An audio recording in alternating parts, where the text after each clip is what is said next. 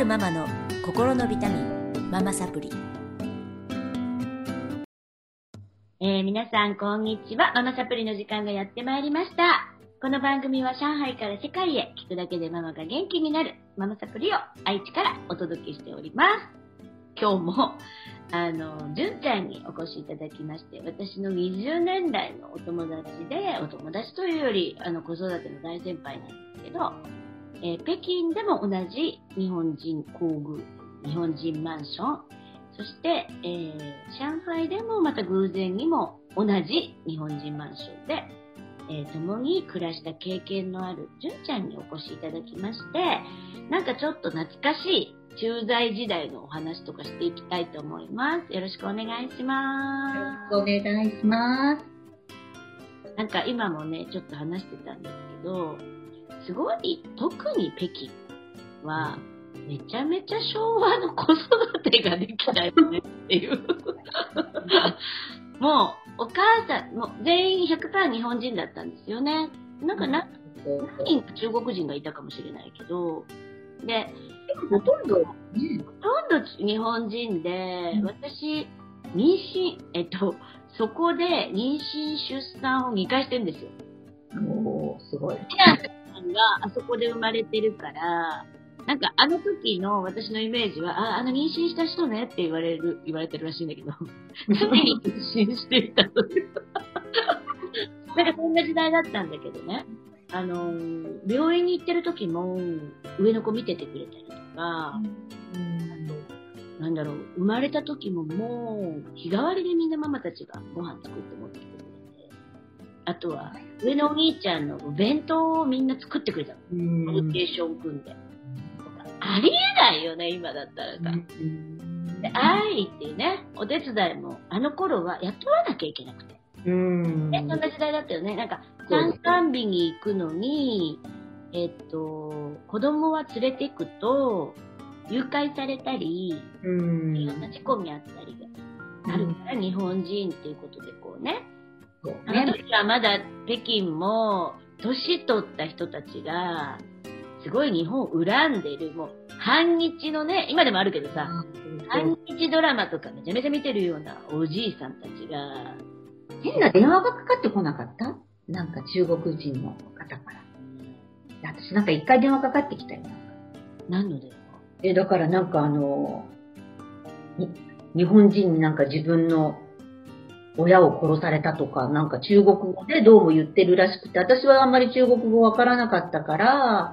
あの、安易に変わったらそういうことを言ってるって、なんか脅迫電話みたいな。まあ私はね、えっ、と、一番初め本当に不妊になってすぐに公園に行ったら、うんと、うちの長男が中国人の子供の顔になんかトーマスを走らせたんだよ。うん。顔の上に、顔の上に。そしたらさ、その子を連れてたおじいさんがめちゃめちゃ怒っちゃって、うちの子の腕をガッて掴んで、こいつが俺の孫になんかしたって言って叫んだのね。みんな寄ってきちゃったの。うんうん。それですっごい怖くなって、でもおじいさんが手離さないのよ。で、うちの子泣いてるし怖くて。うん。日本語でさ、もう言ったばっかりは中国語なんかできないし、日本語で、離せとか言って、離さないとか言ってさ、なんかお母さんのなんか底力みたいなんで、振り払って、抱っこして、猛ダッシュで、ああ、電怖い。電車乗って帰って、もうそっから私怖くて出れなかったもん。いやー、なんかちょっと、変な時代だったね。うん。まあだからね、あの当時、私自転車の修理とかも全部断られてたし、おじいさんのところは、あいいだよダメだとか言われて。あ、ね、そんな。なので、そういうところだったせいもあって、うんまあ、みんな助け合ってたし、そう、助け合いの精神がすごかったね。村みたいですよね。そう、村村。だから、あの、あの時のなんか感じを子供たちも今でもすごい楽しかった。何々さんのおばちゃんの家で、あの、いつも中国人のおばちゃんがいて、餃子作ってくれて持たせてくれたとかさ、えうん何お腹空いたらあの家に行ったら、なんか出てくるんだよとかさ、なんかそういうふうなことを今でもやっぱり言ったりするんですよね。っていうか、やっぱりほら、あの、子供たちが、あの、一斉にバスで日本人学校まで言ってたね。通ってたから、バスの中でも年齢を超えて一緒にこう過ごす時間があり、帰ってきてからも、その敷地内でしか遊べなかったでしょ、うんあの、やっぱり危ないっていうことで。うん。だからみんなマンションの敷地内で遊んでたから、なんていうかその、自分の子供と1対1で過ごすっていう時間がすごくなかったっていうか、なんか自分がだけが子育てしてるんじゃなくて、みんなで、みんなが見てくれてるっていうか、目がいっぱいあって、だから、あんまり子育てのことで悩むっていうことがあんまりなかったような気もする。悩んでたけど、おおらかだったよね。だってみんなこう、お友達の家に行ったり来たりして、お泊まり会とかあったり、あったね。しょっちゅうやってたよね。お泊まり会もやってたし、だいたいママたちで飲んでたら、子供たちは11時、12時ぐらいまで、外で暗くなってもサッカーしてたり。そう。いや、あのね、やっぱり、これから時代は、ああいう風に戻っていかないといけないなって思っていて、でね、あの、その、ひ一人の子を見たり、ああいう環境は作れないにしても、なんか今やっぱり日本もね、学童だったり、ファミリーサポートだったり、うん、のね、あの手の空いた人が、やっぱり子供たち見ていきましょうっていう動きにはなってるから、うん。あのね、このコロナ禍で、あのあれですよね、給食費が払えないとか、学校行けない子供たちの炊き出しして、ご飯出してる食堂もたくさんやっぱり出てきてるんですね。うん。うん。なので、あの、なんだろう、あの、このコロナが悪いっていうわけではなくて、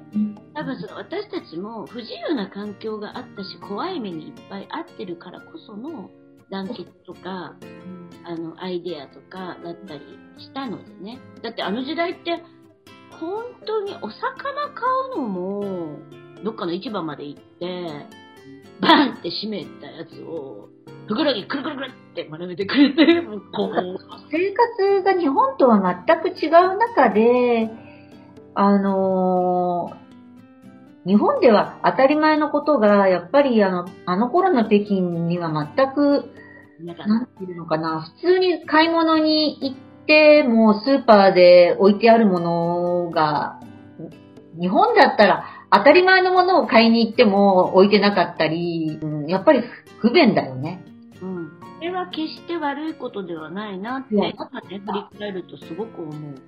だからこそみんなが一致団結できたっていう部分があるし、助け合いの精神っていうのが、その言葉だけじゃなくて、実際にこうみんなで助け合おうっていう、なんかそういうのがすごくあったし、で、やっぱり何かちょっとその中で問題があると、やっぱりみんなでそのお家のことを心配したり、やってたね。なんか一つの家にさ、集まってさ、ちょっとこの子のこういう行動をどうするかとかさ、そう、みんな、ほんと子供も含めてね、子供も親も一緒に話したりしてたよ。うんだからなんかすごいこう一体感があるっていうか、大きい家族みたいな感じがあったかなと思って私はいるんだけどね。情報もね、あの、ジャムとかチーズとかも手に入らなかったから、ヨーグルトなんかそういうのってあったね。に日本だよ。どこどこで売ってるからとか言うとパーッと広がったりとか、行くから買ってくるよって言って買ってきてくれて。うん、そうそうそうそう、そういうのもあったし、一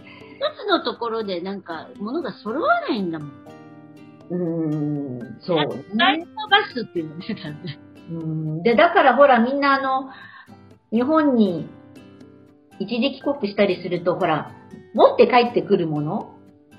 があって、それをなんかこうみんなにお土産って言って、あの、ふふりかけ？買ってきたりとか、なんか、ほんと、たわいもないものなんだけど、うん、なんかそういうのがすごく、私も上海、まだね、上海在住なんですけど、あの、上海で今手に入らないものってないんだよね。ああ、そうだ、なんかずっと癖で日本で大量に買ってくる癖があって、スーツケースの半分は、そういう手に入らないも意の外だよね。っていうなんか習性があるんだけど、よく考えたらこれも上海にあるし、これも上海にあるし、なる、なってんのね、今は。うん別にいらないかなと。もうお菓子も美味しくなってるしね。パンも美味しいのあるし、あの頃はパンなんて食べれたもんじゃないし、もうましてスイーツなんて全然なかったよね。ケーキとかなくって。コーヒーも飲めなかったじゃん。コーヒー、美味しいコーヒーもなかったし、パンはだからみんなでよく作ってたよね。うん、パン焼き。もう、うん、そう、パン焼き、うん、ブレッドカーもしてたし、そう、ね。えだから懐かしいよね。だから、本当にでも、その、不便の中から生まれるものとか、私はなんか今の時代はすごく、あの、混乱してるけど、今、ちょっとね。あの、豊かな時代すぎて破壊されてうん。混乱してるけど、これ、人ってバカじゃないのでバランスとって、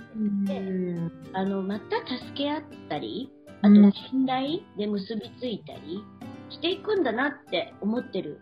うん、そうだね。でそれは本当に、あのー私自身が今本当にそうで、うん。あの、すごい自由に会えてたうん。のが宝物でしょ？もう、もう、うんにまた第三波とか今言ってるけど、だから、ね、いつどうなるかわからないっていうことで、みんなやっぱり人との絆が深まった気がしますよ。うん、そうだ子供たね。ちともそう、あの、お母さんともそう、会えるときにちゃんと会っとこう。で、会える、うんちゃんと話しとこうって思って生きてる。うん。ね。悪いことばっかりじゃないですよね。うんまあ、あの、悪いことでも、ね、みんなで乗り越えていこうっていう気持ちがね、なんとなく湧いてくるよね。うん。そっちの方が楽しいかもね、実はね。実際はね、多分それの方が楽だよね。うん。だから何もできない、えっと、何も自分に役割のない不幸せってあると思いや、なんかね、私、それすごく大きいと思うの。なんかあの、子育てするときに、お母さんが何でもやってあげちゃうと、子供ってすることがなくなっちゃって、なんか自分の存在価値っていうのがどんどん小さくなっちゃうけど、やっぱり、